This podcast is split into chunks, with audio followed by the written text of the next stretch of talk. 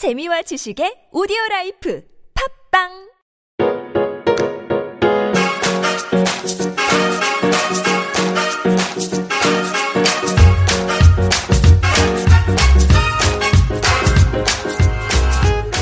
최종 의견에서 진행된 법률 상담만을 정리해 선보이는 최종 의견 법률 상담입니다. 이번 상담은 2017년 4월 21일 최종 의견 82회에서 방송되었습니다. 회사가 파산했을 때 혹은 회사가 새로 법인을 만들었을 때 체불된 임금과 퇴직금을 받을 수 있을까요? 최종 의견의 사연을 보내주세요. 법률 상담해드립니다. final 골뱅이 sbs.co.kr 안녕하세요. 경남 김해에서 보냅니다. 항상 방송 잘 듣고 있습니다. 물어볼 곳도 돈도 없어서 급한 마음에 이렇게 메일을 보냅니다. 저는 김해에서 2010년부터 근무하고 있고 2014년부터 현재까지 대략 8개월치 임금이 체불돼 있습니다. 그리고 이 체불된 임금에 대한 이자 및 연차 수당 또한 받지 못한 상황입니다. 따로따로 14년 2달, 16년 4달, 17년 2달. 법인 회사이고 플랜트를 생산하는 회사입니다. 저는 품질 관리를 맡고 있습니다. 현재 회사 사정은 외주 업체도 돈이 많이 밀려 있고 다른 퇴직 이전 퇴직자들도 임금 및 퇴직금 정산이 안 돼 있습니다. 어음은 발행되지 않은 것으로 알고 있습니다. 그런데 사장이 며칠 전에 다른 회사 같이 다른 법인을 만들었습니다. 아마 현재 회사 신용이 안 좋아서 제품 수주를 받을 수 없어서 그런 것 같은데 제가 불안한 건 그 법인으로 물건 자재 돈을 모두 빼돌리고 이 회사를 없앨 경우입니다. 그래서 이게 다 연결된 질문이긴 한데 네.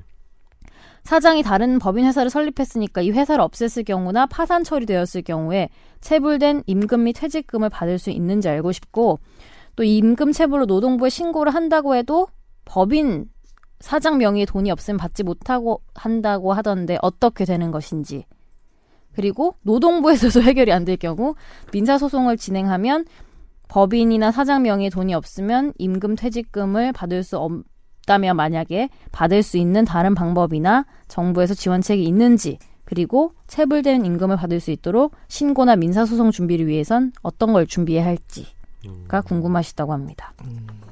회사가 파산됐을 때 먼저 임금 같은 경우에는 1순위 채권인가요? 어떻게 되는 건가요? 세금이 이제 네. 왔다고요. 그 다음에 임금 채권 중에 일부 부분이 네. 우선순위를 갖게 되는데 지금 말씀해 주신 내용을 보면은 이 법인회사가 깡통이 되어버릴 확률이 크거든요. 일종의 사행위를 하는 거 아니에요, 이거는요? 그러니까 다른 법인을 만든다. 그러니까 처음 1, 2, 3번 이렇게 질문해 주신 거 먼저 처음부터 좀 보면 첫 번째 질문이 사장이 다른 법인 회사를 설립했으니 이 회사를 없앴을 경우 회사가 파산 처리가 되었을 경우 체불 및 체불된 임금 및 퇴직금을 받을 수 있는지 알고 싶다라고 하셨는데 그러니까 임금 및 퇴직금을 받으려고 해도 받으려고 하는 상대방이 돈이 있어야 받을 수 있잖아요. 네. 없으면 못 받는 거죠. 없으면 실질적으로 받기가 음. 힘들죠. 그냥 빚잔치를 하는데 빚잔치에 number one 채권, two 채권 이런 식으로 음. 아무리 뭐 채권이 많아봤자 아예 영원히 아무것도 없어버리면 빚밖에 없는 회사라면 받을 수가 없으니까. 그런데 법인을 가지고 장난치는 데들이 있어요. 새롭게 법인 만들어가지고 식으로. 갈아타. 똑같은 형태의 기업을 또 만드는 거죠. 그러니까요.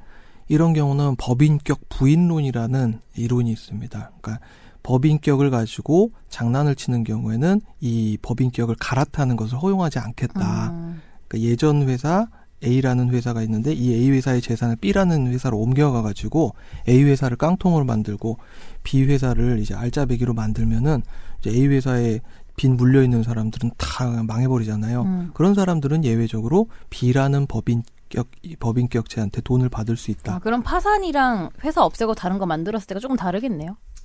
아 그렇죠. 그런 게 그렇긴 한데 원칙적으로는 아, 법인격 그러니까 지금 부인론 자체는 이 동일해요. 변호사님 네. 말씀하신 건 기본적으로 기존의 법인과 새로 만든 음. 법인의 동일성 인정이 돼야 되는 부분 그렇죠. 남용을 하고 대표자가 똑같고 일하는 사람이 근데 똑같고 동상 음. 파산하고 새로운 법인 만든 사람들 같은 경우에는 다른 사람 명의로 네. 대신 실제적으로는 실질 본인이 본인이 운영을 하고 음. 예를 들어서 본인 공장에 있던 기계 같은 거를 새롭게 만든 법인에 아주 싼 값에 팔아가지고 음.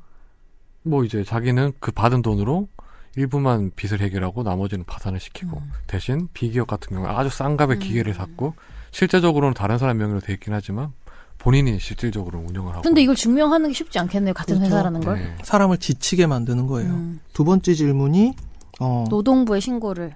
에이, 노동부에 신고를 한다고 해도 법인이나 사장 명의 돈이 없으면 받지 못한다. 이거는 맞아요. 음. 그런데 3개월 임금이나 3개월에 대해서는 정부에서 일정 비율로 산정해서 지급하는 제도가 있다고 한다. 이게 체당금이라는 제도가 있거든요. 체당금. 말이 좀 어려운데 체당금이 일반 체당금하고 소액 체당금 제도가 있습니다. 아, 좀 변호사 같지 않습니까? 아, 그러니까 회사가 이제 망했을 때 소위 말해서 도산하고 파산하고 아니면 실질적인 도산 파산 지경에 이르렀을 때 일정한 조건에 해당되는 경우에는 3개월치 임금 내지 3개월치 퇴직금의 범위 내에서 돈을 정부에서 미리 땡겨받고 나서 정부가 나중에 구상권을 좀 예, 구상을 거죠. 하는 그런 제도가 네. 있어요. 그게 일반 체당금 제도인데 지금 이분 같은 경우에 사실 일반 체당금을 받으실 수 있을지가 조금 의문이에요. 왜요? 어, 근로 기간에 근로자의 요건이 있거든요. 먼저 도산하기 전 1년 전부터 3년 사이에 일하던 사람이어야 한다. 이런 요건이 있는데 그 요건에 지금 해당되는지 여부가 좀 불분명해서 일반 체당금은 좀 받기가 어려울 수도 있는데 어. 이건 노무사님이나 변호사님 찾아가셔서 좀 상담을 받아보시고요. 봐야겠네. 소액 체당금이라고 해서 300만 원 범위 내에서 돈 빨리 받을 수 있는 제도가 있긴 해요. 근데 소액 체당금은 왠지 받으실 수 있을 것 같아요. 이 상황 지켜봤을 때에는 그래서 근데 3개월치를 해도 사실 이분 그 몇 년을 걸쳐서 8개월치에 다른 것도 아예 못 받고 한 건데 그렇죠. 퇴직금도 뭐 못 받으시고 어 이게 차일피일 계속 다음 달에 얼마 주겠다 얼마 주겠다 그냥 돈 아예 안 주지도 않아요. 한 달에 막 10만 원, 20만 원씩 주고 이래요. 아 진짜 요거는 일단 예. 그네 번째 질문은 노동부 민사소송 신고 및 민사소송. 이거 미리 일단 이렇게 정확하게 보이는데 일단 신고를 하는 게 좋을 것 같아요. 이거는요. 예, 예. 그리고 최근에 들어서 검찰에서 어. 그 고의적 임금 체불 이런 거에 대해서 강력하게 수사를 하겠다고 밝혔어요. 음. 그러니까 이런 부분에 대해서 예를 들어 고의 파산을 시킨 다음에 사장만 살아남는 행위 이런 경우를 엄단하겠다는 건데 일단 노동청에 신 노동부에 신고를 하시고 뭐 노동부에서는 뭐 노동부 검찰에 고발할 때가 있어요. 그러면 이제 고발인 조사할 때 이제 피해자로서 조사를 받으시고 하면 뭐 자료 수집 네. 같은 걸 해놔야 하나?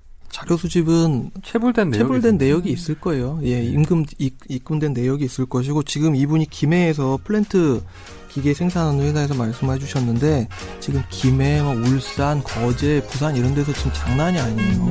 그렇죠. 특히 거제도 어, 장난 아니에요. 네, 아무쪼록 도움이 되셨으면 합니다. 네. 다음 사연으로 넘어갈까요?